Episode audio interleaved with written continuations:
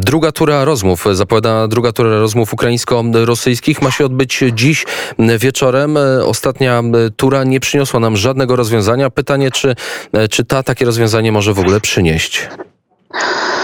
No ja myślę, że to jest oczywiście y, ważna kwestia, aby te rozmowy były prowadzone. Tylko problem polega na tym, że Rosjanie chyba mają zbyt wygórowane oczekiwania. Bo nawet jeżeli by strona ukraińska zgodziła się na, na te żądania terytorialne, czyli oddanie Krymu i uznanie aneksji Krymu, oddanie całego Donbasu, także tych obszarów kontrolowanych przez. Halo, halo? Z, e, przez e, Ukraińców obecnie, to problem polega na tym, że e, Rosjanie chcą więcej. Oni chcieliby także zmiany władz E, na Ukrainie.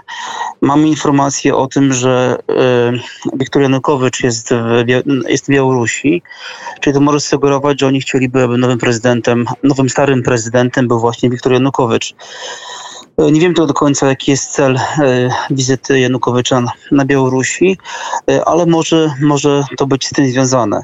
Więc no jeszcze kwestia dochodzi oczywiście bombardowań. Tutaj minister spraw zagranicznych Ukrainy Dmytro Kuleba powiedział wprost, że dopóki nie, nie przestaną Rosjanie bombardować miast, nie ma sensu prowadzenia rozmów, więc musimy poczekać, jak to się będzie rozwijało, ale na razie nie widzę szans na porozumienie między Rosją a Ukrainą.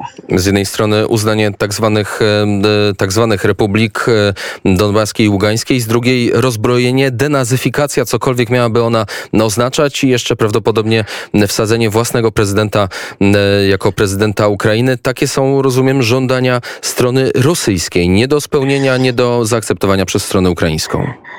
Dokładnie, tak, tak. To są właśnie te żądania i ja myślę, że sam obraz walk e, nie jest aż tak tragiczny, aby Ukraina musiała godzić się na te, na te warunki. Najwidoczniej strona rosyjska całkowicie nie czyta, e, nie czyta tego, tego teatru wojennego obecnego na Ukrainie i jest przekonana, że uda się jej pokonać e, dość sprawnie, szybko Ukrainę. A jest też przekonana, no, że ma już odpowiednie argumenty, aby stawiać, aby stawiać takie, e, takie żądania, aby prowadzić takich spotkań? No ja myślę, że to jest oczywiście y, duży błąd Rosji, ponieważ y, prawda jest taka, że widzimy, że ofensywa rosyjska utknęła. Rosjanie ponoszą y, codziennie ogromne straty w sprzęcie i w ludziach. Nie mają pomysłu, jak, tu, jak pokonać wojska ukraińskie. Jedynym pomysłem jest atakowanie dużych miast i atakowanie ludności cywilnej. No to oczywiście będzie miało swoje konsekwencje. A jeszcze jest jedna kwestia, myślę, która też jest bardzo ważna, jeżeli chodzi o te rozmowy, czyli po prostu yy, morale, postawa narodu ukraińskiego. Ukraińcy po prostu nie chcą już powrotu do tego, co było wcześniej. Jeżeli by się zgodzili na warunki rosyjskie, to bezpieczeństwo Ukrainy jest bardzo mocno zagrożone, bo pytanie jest, czym, czym jest demilitaryzacja? Co mamy oddać cały sprzęt yy, wojskowy Rosji? Bo chyba tak e, to Rosjanie moim zdaniem rozumieją. Czyli też to jest ten sprzęt, który otrzymali z zachodu Ukraińcy. E, mamy de facto być takim państwem, no, które nie ma prawa do obrony własnego, własnej suwerenności, własnej integralności terytorialnej. No, żadne normalne państwo na takie warunki zgodzić się przecież nie może. Więc gdyby taki warunek postawili Rosji, Rosja też by się na to nie zgodziła. Więc oczekiwanie, e, że Ukraina przyjmie te upokarzające warunki. E, no plus oczywiście oba denazyfikacja, która jest po prostu jakimś kuriozalnym e, żądaniem, równie kuriozalnym jak te wcześniejsze żądania Rosji kierowane wobec Zachodu, to świadczy, że Rosja jednak ma problemy z analizą nie tylko sytuacji w najbliższym otoczeniu, ale ogólnie sytuacji międzynarodowej. Zachód zjednoczył się przeciwko Federacji Rosyjskiej, przeciwko obecnym władzom e, Rosji, a Rosja jest osamotniona, uderzona sankcjami gospodarczymi i Ukraińcy skutecznie, chronicznie bronią się przed agresją rosyjską. Oczywiście ponoszą wielkie straty, ale Rosja też ponosi straty i będzie ponosiła jeszcze większe.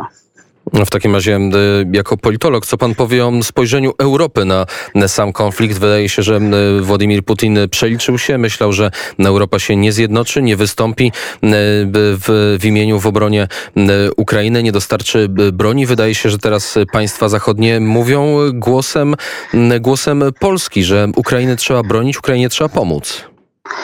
Tak, dokładnie, ale tutaj zauważmy, że to nie chodzi tylko o same sankcje. Coraz częściej widzimy taką sytuację, że prywatne podmioty, firmy, organizacje z własnej woli zrywają kontakty z Federacją Rosyjską. Uczelnie relegują studentów z Rosji, uniwersytety zwalniają pracowników z Rosji, e, osoby, które są związane z koncernami rosyjskimi odchodzą z tych koncernów. To jest coś więcej niż tylko sankcje. To jest pewien ruch pokazujący, że Rosja jest nie tylko izolowana, ale Rosja staje się państwem, nie chcę mówić może mocnych słów, ale wręcz bandyckim, tak? W oczach wielu, wielu e, osób na świecie. Ja myślę, że tu wiele zrobił e, sam prezydent Zełański ogólnie władze Ukrainy, jeżeli chodzi o kreowanie pewnego wizerunku e, pozytywnego Ukrainy, ale też pokazywanie tej tragedii wojny te obrazki, te zdjęcia, to przemawia bardzo mocno do wyobraźni ludzi na całym świecie i z każdą godziną praktycznie słyszymy o nowych, e, o nowych skutkach, nowych represjach wymierzonych w Federację Rosyjską. Teraz na przykład YouTube praktycznie odciął wszystkie kanały rosyjskie e, od możliwości nadawania e, na YouTubie na przykład. Słyszymy, że kolejne filmy, jak już mówiliśmy, wycofują się z Rosji. No, w Rosji panuje panika. To widać nawet, jeżeli chodzi o otoczenie Władimira Putina.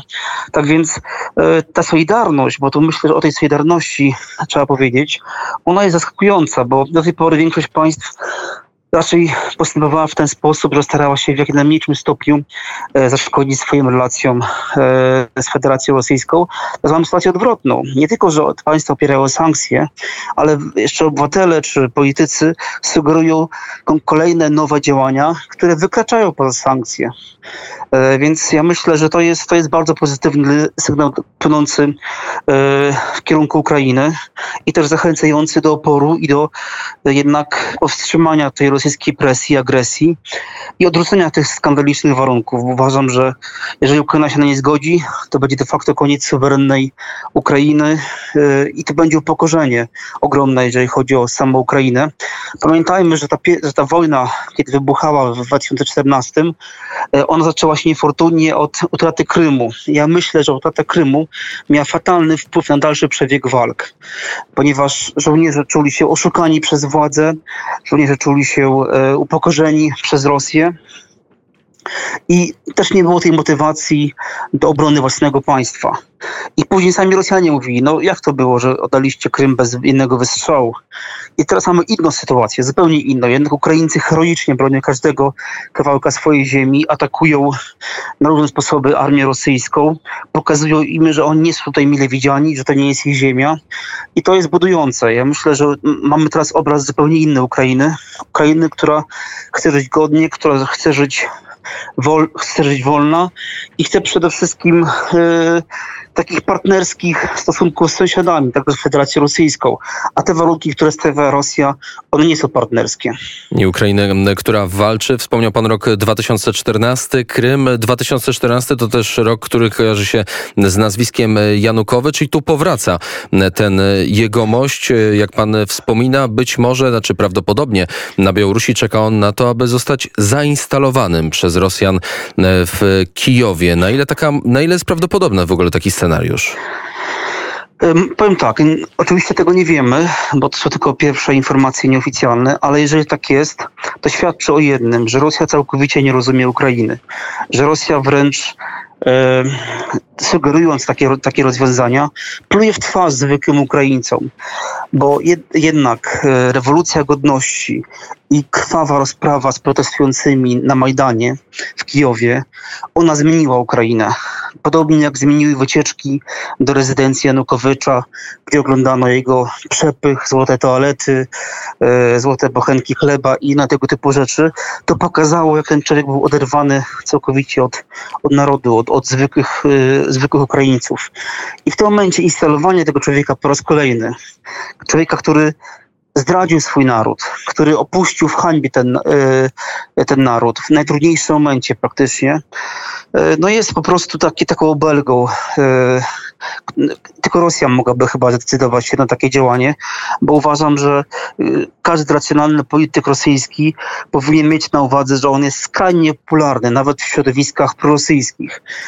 Tak więc ta osoba by nie miała żadnej legitymacji do pełnienia swojej funkcji i po prostu byłaby odrzucona przez Ukraińców. Więc jaki jest cel taką osobę forsować? Nie rozumiem. Czyli z jednej strony mówi pan, że Rosja, że Putin nie rozumie Ukrainy, Putin nie rozumie Zachodu. W takim razie co rozumie Putin? Ja myślę, że Putin miał pewien plan y, y, wojny z Ukrainą. Ten plan był przygotowywany z pewną, z pewną konsekwencją i premedytacją. Y, wiemy, że w miastach poszczególnych ukraińskich zainstalowali się dywersanci. To świadczy o tym, że, że, ta, że ta wojna była planowana od dłuższego czasu. I on po prostu chyba nie wierzy w to, co widzi. Tak? Nie, nie, nie potrafi odpowiednio zareagować na sytuację, która jest sprzeczna z założeniami jego planu. Z drugiej strony nie może się cofnąć. Tak, nie potrafi się cofnąć. On sobie założył zapewne na początku, że Janukowicz będzie prezydentem. O tym też mówił, że on został nielegalnie odsunięty od władzy yy, i to był, to był, to był yy, zbrojny przewrót, który w 2014 roku nie żadna rewolucja. Więc on próbuje chyba yy, jednak trzymać się tego swojego starego planu, ale jednak Ukraina przed agresją rosyjską, Ukraina teraz, to jest zupełnie in, inne państwo, in, in, w innych warunkach też żyjemy, w innej sytuacji. Ja rozumiem, że sytuacja na, na, froncie, y, na froncie tej wojny jest trudna bardzo. Wiele osób jest rannych, wiele osób zginęło. E, setki tysięcy osób są, e, się w schronach, w piwnicach i tak dalej, ale jednak Ukraina nie ma zamiaru się poddawać, nie ma zamiaru e, też przyjąć tych upokarzających warunków. Te głosy wśród inteligencji wszystkie są słyszalne. Ona pod, podkreśla, że oni się boją dwóch rzeczy. Boją się bombardowań rosyjskich i przyjęcia przez władze Ukrainy tych upokarzających warunków. Ponieważ to będzie taki cios jak aneksja Krymu. Po tym wielkim entuzjazmie, po tej bohaterskiej walce, nagle, e, żeby, to, żeby było to oczywiście przyjęte, ja myślę, że ten cały entuzjazm, ta cała, ta cała e, chęć walki o niepodległość po prostu by zgasła w tym momencie, gdyby Ukraina to przyjęła. Ja wiem, że prezydent Zełenski tego nie zrobi, ponieważ to będzie koniec polityczny. No ale co wtedy... Tak jak co, pro, nawet gdyby doszło, mińskie były końcem politycznym Petra Poroszenki. Nawet gdyby doszło do takiego scenariusza, to co z Putinem? Co ze zbrodniarzem wojennym? Czy ktoś będzie z nim jeszcze w ogóle rozmawiał? No właśnie o to chodzi i z tego powodu uważam, że taki scenariusz jest nierealny, ponieważ Ukraińcy nie mogą e, darować tego, co zrobi Putin, e, jeżeli chodzi o Ukrainę, tych bombardowań Iskanderami i tak dalej. To jest po prostu skandal, uży, używanie rodzajów broni, których jest zakazane. Ja myślę, że Ukraińcy muszą wytrzymać tę presję i muszą upokorzyć Rosję, ponieważ od tego zależy bezpieczeństwo i, e, i świetlana przyszłość samej Ukrainy, wolność Ukraińców. Jeżeli oni się teraz poddadzą i upokorzą, to, to trudno będzie w przyszłości jeszcze raz zerwać Ukraińców do takiej walki, tym bardziej, że oni już wycierpieli bardzo dużo. E, wielokrotnie występowali przeciwko Federacji Rosyjskiej e, i także e, e, walczą już praktycznie od 2014 roku z, z Rosją. Tylko teraz ta walka Wiele osób zginęło, musimy... są tysiące osób. Ostatnie I tak zdanie. Tak naprawdę, tak naprawdę, jeżeli by w tym momencie po takich wyrzeczeniach ustąpić Rosji, to będzie moim zdaniem katastrofa. Powiedział dr Andrzej Szabaciuk, politolog Instytutu Europy Środkowej w Lublinie. Dziękuję bardzo za rozmowę i do usłyszenia. Dziękuję, kłaniam się nisko.